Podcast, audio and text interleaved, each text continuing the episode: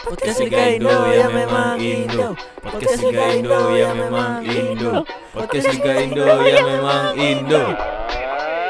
Podcast Liga Indo. Ya makasih makasih makasih. Hai, baik lagi di podcast Liga Indo. Assalamualaikum warahmatullahi wabarakatuh. Kalian lagi dengerin podcast Liga Indo di episode ke-36 ya hari ini. Kita kita kekurangan materi jujur aja tadi malam ya. Tadi malam eh, sempat kepikiran satu materi bagus banget tapi lupa nggak ku catat terus eh, habis tidur pagi-pagi hilang gitu aja idenya. Bagus banget. Materi apa ya kemarin ya? Aku lupa.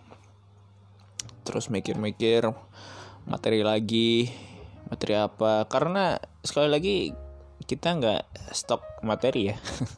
Kita nggak stok rekaman jadi eh, bisa aja sekarang rekaman besok tayang gitu atau sekarang rekaman nanti sore tayang biasanya gitu. Jadi nggak nggak pernah stok yang panjang-panjang karena sepak bola kan bisa berubah kapan aja. Tapi eh, yang beda adalah hari ini kalian nanti akan dengerin eh judulnya gini judulnya susahnya jadi pesepak bola di Indonesia. Kalian yang dengerin ini ada yang pernah ikut sekolah sepak bola gak sih? Dan cita-citanya jadi pemain sepak bola ada gak sih? Kalau ada pasti kalian eh, pernah yang namanya ketemu sama tiga hal ini nanti yang aku jelasin habis ini. Dan kita nggak boleh eh, dari sini kita bisa belajar kita nggak boleh terlalu menghina pemain-pemain yang ada di timnas atau di klub-klub yang bergulir sekarang ya. Karena ada mereka sudah at least melewati tiga faktor ini untuk menjadi seorang pesepak bola di Indonesia men.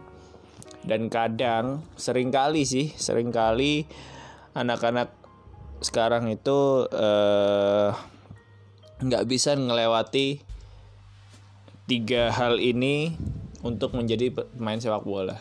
Tiga hal yang paling paling inilah. Sebenarnya banyak tapi eh, aku pilih tiga ini aja yang ya mungkin paling familiar lah. Kenapa susah banget jadi pemain sepak bola? Jujur aku dulu juga eh, kelas 4 SD kalau nggak salah, kelas 4 SD 3 sampai kelas 4 SD lah. Aku ikut SSB di Surabaya, sekolah sepak bola di Surabaya, namanya Maestro kalau nggak salah ya di kalau kalian orang Surabaya pasti tahu di depan eh, rumah sakit ini nih, rumah sakit Graha Amrita.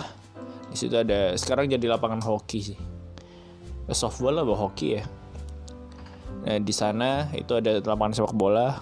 Aku dulu di sana. Terus eh, sekolah pindah ke sidoarjo. Ikut deh itu di SMP eh, SSB kan nggak bagus lah SSB apa? Orang iuran aja. Cuma berapa sepuluh ribu lima belas ribu. Dan gak ada biaya pendaftaran jadi ya gitu deh di sidoarjo nah dari situ eh aku nemuin tiga hal yang ya at least pernah aku alamin pas waktu aku pengen jadi pemain sepak bola tapi ada tiga hal ini yang bikin gagal aku jadi pemain sepak bola. Ini faktor eksternal ya kalau faktor, internal ya beda-beda setiap orang. Ada alasannya masing-masing kenapa bisa gagal jadi pemain sepak bola. Tapi ini faktor eksternal. Yang pertama langsung aja. Yang pertama adalah kalian bakal ketemu sama eh, izin orang tua. Iya gak sih? Kalian kalian pasti pasti beberapa dari kalian yang ikut sekolah sepak bola atau pengen jadi sepak bola pemain sepak bola kan pasti izin orang tua dong nggak mungkin diem-diem pakai uangnya siapa ya kan eh pasti ketemu yang namanya larangan atau apa ya saran-saran atau uh, nasihat yang cenderung untuk menggagalkan impian kita jadi sepak pemain sepak bola gitu. Kayak contohnya aku sendiri. Dulu uh, S, S, SD ya SD waktu waktu itu di Surabaya nggak nerusin SSB karena pindah karena pindah kota. Terus pindah sekolah kan. Terus SMP ikut lagi SSB di sini. Nggak diterusin karena waktu itu ada UNAS. Waduh iya tahun 2021 nggak ada UNAS lagi jadi nggak ada alasan ini. Jadi waktu itu ada UNAS Ortu selaku pemilik izin tidak mengizinkan berlatih sepak bola sama sekali karena nanti takutnya cedera takutnya apa tahu banyak takutnya lah. Uh, padahal itu bukan latihannya bukan pas unas ya bukan hamin satu se sebelum unas gitu enggak. Jadi latihannya masih jauh-jauh hari sebelum unas tapi udah dilarang nggak boleh lagi. Nanti cedera pas unas aja cedera gimana gitu. Dan hasilnya tetap aja cedera meskipun nggak nerus nggak nerus SSB karena ha hari sebelum unas jatuh dari motor. Jadi ya cedera sama aja cedera itu kan takdir ya cedera ya. Bukan karena kalian ikut apa ke itu apa. Takdir aja dari cederanya gimana. Nah waktu itu izin orang tua sangat ini jadi bukannya orang tua ngelarang enggak nggak boleh jadi pemain sepak bola atau enggak uh, apa ya? Enggak ngapain jadi pemain sepak bola sih gitu atau nggak usah latihan gitu. Enggak men enggak gitu caranya. Orang tua kalian orang tua kita itu punya cara gimana ngelarang tapi nggak kelihatan ngelarang gitu. Pertama ini nasihat. Gimana nanti kalau cedera nanti unasnya nggak nggak fokus. Gimana nih belajarnya? Belajarnya nanti nggak nggak maksimal loh apalagi? Ya banyak lah pokoknya yang bikin kita mikir kalau nanti kalau latihan sepak bola itu malah habis-habisin waktu aja gitu. Nggak ada manfaatnya. Jadi mending belajar di rumah gitu lah. Banyak kan orang tua yang kayak gitu. Banyak men. Itu orang tua zaman dulu tapi ya orang tua aku termasuk orang tua zaman dulu jadi ya mau gimana lagi. Waktu itu ngelawan juga eh, sekolah sepak bola itu bayar. Kalau kita bisa bayar sendiri mah ya kita ngelawan aja ya. Kita kan nggak bisa bayar sendiri ya. Jadi ya nurut lah mau nggak mau. Terus uh, selain izin orang tua kalian pasti juga uh, apa namanya ketemu dengan permasalahan yang satu ini yaitu sekolah sepak bola yang bagus adalah sepak se, se, sekolah sepak bola yang bagus adalah sepak anjing. Sekolah sepak bola yang bagus adalah sekolah sepak bola yang mahal. Bener gak Iya mungkin dari beberapa dari kalian. Enggak ada yang bagus tapi gratis. Ada yang tapi kita lihat uh, ininya lah apa namanya? Hmm, kita lihat perbandingannya lah yang bagus tapi murah sama bagus mahal banyakkan mana? Bagus mahal kan? Banyakkan bagus mahal.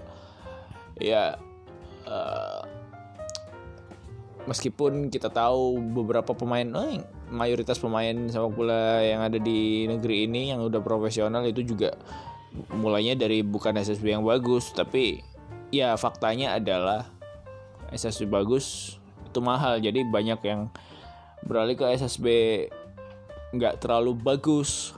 Akhirnya hasilnya adalah ya talentanya potensinya nggak terasa secara maksimal gitu loh. Iya kan? Konsekuensinya itu kan? Kalau SSB-nya dengan fasilitas ya seadanya terus dengan pelatih yang seadanya juga iya kan eh apa kalau bilang ya potensi kita sebagai pemain sepak bola kan nggak nggak nggak nggak nggak ter nggak terjamah ya apa namanya nggak terasah secara maksimal gitu loh. Kalau misalnya SSS bagus bisa maksimal. Dan faktanya adalah sekarang SSS bagus ya, ya contohnya Arsenal atau Madrid di Indonesia atau apa SSB yang bagus-bagus lah yang top-top. Faktanya banyak anaknya orang kaya yang nggak suka sepak bola men iya kan? Iya kan? Kan lihat sendiri deh. Iya enggak I iya pasti. Karena ya yang punya uang aja yang bisa. Yang nggak punya uang ya sebenarnya biasa-biasa aja. Nggak bagus. Oh, ini bagus menurut menurut persepsiku adalah bukan yang layak ya. Tapi bagus itu di atasnya layak. Jadi yang top lah. Gitu nah sedangkan kebalikannya kalau misalnya yang yang SSB biasa aja cenderung jelek itu kan murah-murah bahkan ada yang gratis. Kayak aku di sidoarjo waktu itu hampir gratis men. Biaya pendaftaran aja nggak ada gitu. Jadi lapangan eh, pinggir nggak ada garisnya oke? Okay? tidak ada garis lapangan jadi ada lapangan luas gitu aja ada gawangnya dua sudah. Tidak ada garis-garis apa pun.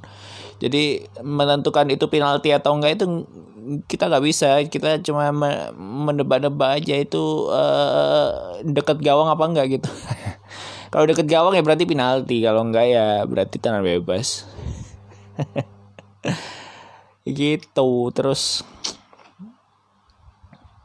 ya itulah faktornya. Ada lagi satu faktor yang mungkin ini juga kalian pernah dengar atau pernah ngerasain ya. Yaitu stigma masyarakat men. Stigma masyarakat yang sangat mengganggu. Terutama masyarakat zaman dulu yang mindsetnya itu zaman dulu banget gitu. Yaitu mindset kalau jadi sepak bola pemain sepak bola ntar nggak sejahtera men. Gimana nanti ngidupin anak istri gimana bisa sejahtera gimana itu bukan pekerjaan tetap itu nanti gampang cedera gimana biayanya. Macam-macam kan alasannya. Itu yang sering kalian hadapin. Kita hadapin. Aku juga pernah gitu. Jadi ngapain sih pemain sepak bola? Anjing. Nggak nggak nggak anjing juga sih tapi ya uh, intinya adalah pemain sepak bola profesi pemain sepak bola adalah profesi yang tidak sebegitu uh, meyakinkan tidak sebegitu uh, membuat apa nyaman nantinya di kemudian hari. Mereka cenderung ingin kita anak muda nih itu jadi bekerja aja kantoran. ASN ya PNS gitu kan dapat gaji tetap pensiun gajinya meningkat terus. Terus kerjanya resikonya nggak nggak nggak setinggi pemain sepak bola ya kan. Ya aman-aman aja lah gitu. Kalau AS, ASN iya gitu. Tapi kalau pemain sepak bola kan uh, tergantung performa nanti aduh banyak sekali keraguan-keraguan yang muncul pas kita memutuskan untuk jadi pemain sepak bola. Dan berarti kita harus apresiasi semua pemain sepak bola yang ada kalian lihat di TV biasanya itu. Itu mereka bisa melewati at least tiga faktor ini men dia dapat izin orang tua akhirnya. Dia nggak har ya beberapa dari mereka bisa bayar resepsi mahal atau beberapa dari mereka juga uh, nggak apa namanya nggak nggak bisa uh, bersekolah di sepak bola, sekolah sepak bola bagus ya sepak bola biasa aja atau cenderung jelek. Tapi mereka mempunyai keinginan yang sangat besar untuk jadi pemain sepak bola. Yakin kalau ini bisa menghasilkan. Dan juga ya itu harus diapresiasi. Dan juga mereka tahan banting dan tutup telinga. Ada stigma-stigma masyarakat yang bilang mereka nanti nggak bakal bisa hidup kalau misalnya jadi pemain sepak bola. Begitu. Itu mereka mereka bisa melewati itu semua. Dan efeknya apa dari faktor-faktor tiga ini? Mayoritas ya mayoritas ya hampir semua lah. Hampir semua pemain sepak bola yang ada di Indonesia kalau kenapa kenapa nggak bisa kayak Thailand nggak bisa kayak Jepang nggak bisa kayak Brazil yang pemainnya ke mana-mana banyak banget berkarir di luar- negeri sampai bawa piala di Eropa gila-gila kan. Kenapa Indonesia nggak bisa kayak gitu? Itu soal main mindset men.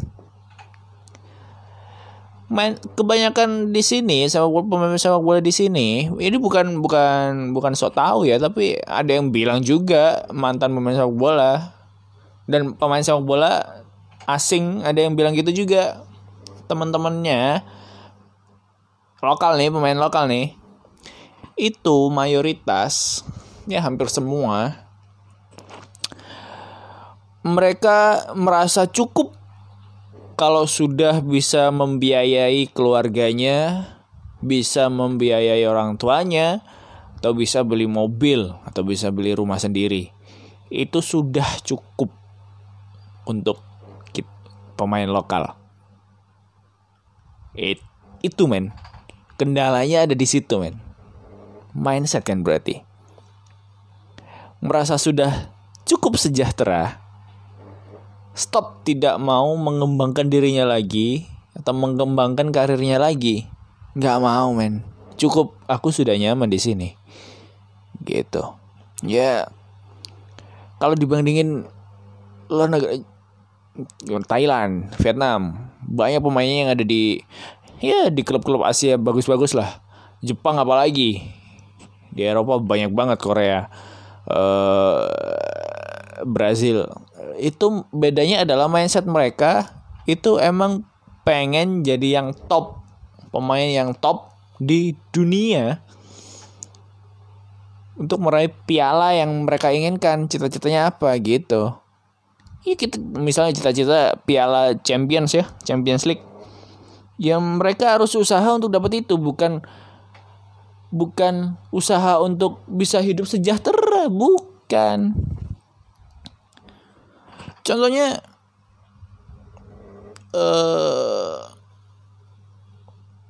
ya ambil contohnya Ronaldo. Kita sudah tahu semua Cristiano Ronaldo itu eh berawal dari ini ya apa namanya? Eh, seorang bocah nggak kaya kaya banget cenderung miskin bahkan eh tapi dia punya tekad yang kuat untuk bisa menjadi superstar di dunia sepak bola. Eh akhirnya dia tunjukin apa bedanya sama pemain Indonesia. Semua potensinya sama men sebenarnya. Potensinya sama. Skill apalagi fisik. Kalau misalnya ber- berlatihnya sama bareng. Iya ya sama. Ini tergantung mental men. Tergantung mindset. Kalau Ronaldo mindsetnya superstar. Aku harus jadi superstar. Nomor satu. Kalau main kita aku harus bisa menghidupi keluargaku. Cukup. Ronaldo. Waktu di apa Sporting Lisbon lah sebelum ke MU tuh. Dia udah bisa men hidupin keluarganya di umur berapa itu? 19 tahun. 18 17 18 gajinya udah gede di Lisbon.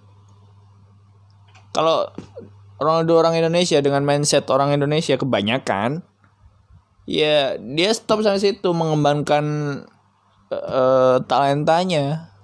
Cukup aku udah bisa apa namanya dapat uang dari sini ya cukup di sini aja. Tapi dia enggak kan? Dia memilih untuk mengembangkan terus skillnya potensinya akhirnya dilirik ke MU di MU tambah kaya kan? Dia tambah kaya kan? Tapi nggak stop kan? Nggak stop sampai situ kan? Bukan kaya yang di yang dituju kan? Tapi meraih top of the world kan? Dia terus mengasah talentanya. Akhirnya ke Madrid. Ke Madrid dia jadi superstar tuh di sana. Dapat Ballon d'Or berapa sekarang? Setelah Ronaldo. Tujuannya bukan untuk uang tapi untuk penghargaan untuk prestis udah bukan uang lagi. Atasnya uang itu masih banyak men. Ada prestis nanti ada impact. Tuh. Ronaldo bisa udah udah sampai impact nih udah bisa menginspirasi beberapa orang yang ada di dunia bahkan banyak orang yang ada di dunia. Impact kan berarti. Dia juga uh, aktif di apa uh, organisasi sosial ya kan? Suka bantu negara yang konflik. Impact kan? Itu men. Itu lebih dari uang. Jadi uh, kita harus apa ya tinggi banget lah ininya. Apa standar yang kita yang kita pursue gitu apa namanya yang kita mau capai itu jangan uang target paling atas tapi atasnya lagi itu masih banyak. Ada prestis ada penghargaan ada gengsi. Itu lebih dari uang. Bukan berarti jelek bukan berarti bagus ya. Jelek jeleknya juga ada. Mereka itu kayak prestis uh, apa namanya gengsi-gengsi itu ya gimana kita uh, personalitinya aja gitu. Yang yang yang yang paling atas tuh kalau menurutku impact. Jadi harus ada impact untuk untuk untuk kalah ya semua orang. Gitu. Bukan uang mindsetnya. Ya gitulah jadi perbedaannya seperti itu. Gitu aja ya. Oh ya, uh, setelah ini minggu depan akhirnya ada episode yang sangat ditunggu-tunggu yaitu spesial bertamu bertamu ke siapakah podcast Liga Indo nanti tetap pantengin aja di Instagram atau di Twitternya podcast Liga Indo. Nanti ada kabar. Uh, kebanyakan di Instagram kalau info-info. Kalau di Twitter cuma ya cuma keluh kesah aja. Kalau di Instagram uh, nanti ada kalian dapat info-info, follow aja Instagramnya. Kalau mau komen-komen atau ya sekedar ngobrol di Twitter aja. Oke. Okay. Nanti kita bakal uh, bertamu ke tempat salah satu podcaster juga yang ya 20 besar lah. Pernah hampir 10 besar dia di podcast charts Indonesia. Dan dia juga termasuk 20 besar uh, podcaster yang paling banyak didengerin podcastnya di Indonesia selama tahun 2019. Siapa itu? Tunggu aja di podcast Liga itu hari Senin. Oke? Okay? Dah.